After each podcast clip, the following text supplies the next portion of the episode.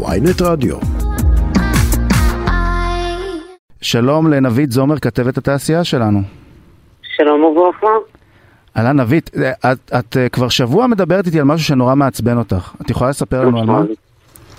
מאוד מאוד מרגיז אותי אה, העובדה שמועצת אה, מצפה רמון פרסמה מכרז, אמנם אה, רק מי שנכנס לאתר שלה רואה אותו, ובו היא מציעה אה, להתמודד על, על אה, הקמת אצטדיון אה, למופעים המוניים ל-1,500 איש במכתש רמון, שזה נראה לי... אה, אין לי, אין לי מילה אחרת מאשר להגיד מה לכל הרוחות חשבתם דווקא באמצע אה, מכתש רמון. חסר מקומות כדי להקים להופעות אה, המוניות?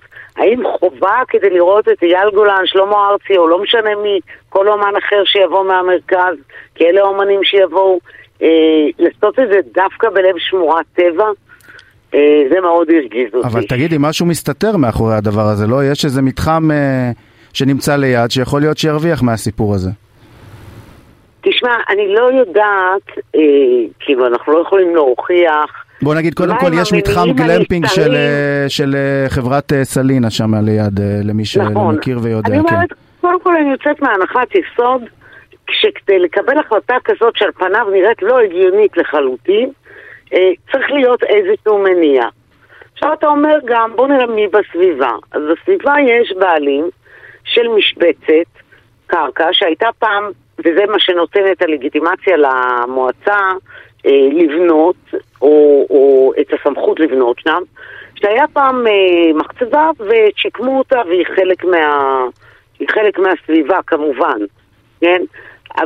וסמוך אליה, או חלק מהקרקע הזאת, שייכת ליזם פרטי, לשני יזמים פרטיים, שהפעילים אה, לשמירת המכתש במצפה רמון, יש להם מלא תיאוריות קונספירציות, איך אותו יזם קיבל את זה, שהמועצה רצתה להזיז אותו ממקום אחר שהיה על יד העיר, ונתנו לו שמה, והוא החכיר את זה לסלינה.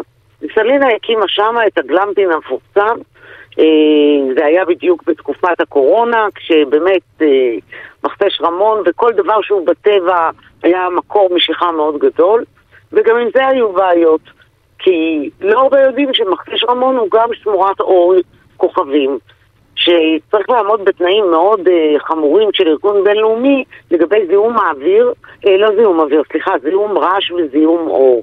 שני מונחים חדשים שלמדתי. וכמובן שכדי שלא יהיה זיהום אור או רעש, אתה לא מקים דברים שמן הסתם אה, מהירים ו...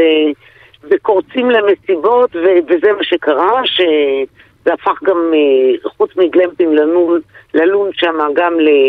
בעצם מתחם אירועים, והייתה מסיבה המונית וענקית ביום העצמאות שבאמת שברה את התושבים מסביב. והיום אני חייבת להגיד אבל שאכפו את אה, כל החוקים שנוגעים לרעש ולדציבלים המותרים במקום, וסלינה עומדת בו כרגע. מהמם. אבל מן הסתם, אם יקומו שם, אם יקום אצטדיון, אז כל, לפי התב"ע המקורי, כן? סלינה או כל אחד אחר שיהיה במתחם הזה, יש לו זכות וטו על המופעים, כי זה יכול להפריע ל... אתה יודע, למי ששילם מיטב כספו, ותאמין לי שעולה שם מיטב כספך ברור. כדי ללון באוהל, אז יש להם בעצם יתרון אם הם ניגשים למכרז. אז, אז, ש- אז מה בעצם הולך לקרות עכשיו? אבל אני לא חושבת שהבעיה העיקרית זה סלינה כמו המועצה. למה המועצה? אתה יודע מה, נגיד שהמועצה חושבת שזה אטרקציה נפלאה, לעשות איצטדיון. מה הבעיה לעשות את זה בתחומי, בתחומי העיר, בשולי העיר, ליד העיר? למה דווקא במכתש? זה, זה הדבר הבלתי נתפס. מה שקורה עכשיו זה, חייבים לציין שלפני שנה התחיל הרעיון הזה. ואז הצליחו, יש הרבה מאוד פעילים של אה, איכות הסביבה באזור, והם הצליחו יחד עם שדולת איכות הסביבה בכנסת להשפיע על שר התיירות שנזעק והקפיא תוכנית, אה, את התוכנית המקורית שהייתה. אז זה היה להקים אצטדיון של 3,000 איש, עכשיו המועצה כמובן מתהדרת שזה רק ל-1,500 איש, אבל תחשוב, זה 1,500 איש, שישה ימים בחודש. זאת אומרת, 1,500 איש להופעה, זאת אומרת, קרוב לעשרת אלפים איש מהמם. יעברו שם במכתש, או יגיעו כדי לשמוע הופעות, עם כל מה שזה כולל, אתה יודע, דוכני מזון, והזיהום שעם ישראל יודע להשאיר סביבו, ומשאיר בכמויות. שלא נדבר על הרעש, לגמרי. שלא נדבר על האור. נביא- נבית, אנחנו, הזמן שלנו נגמר, אבל אנחנו בהחלט נעקוב אחרי הסיפור הזה, כי זה סיפור באמת מרגיז, ונשמע כן. ממך מה יקרה שם. אני עוקבת. תודה רבה לך, נבית זומר, כתבת. התעשייה שלנו, להתראות.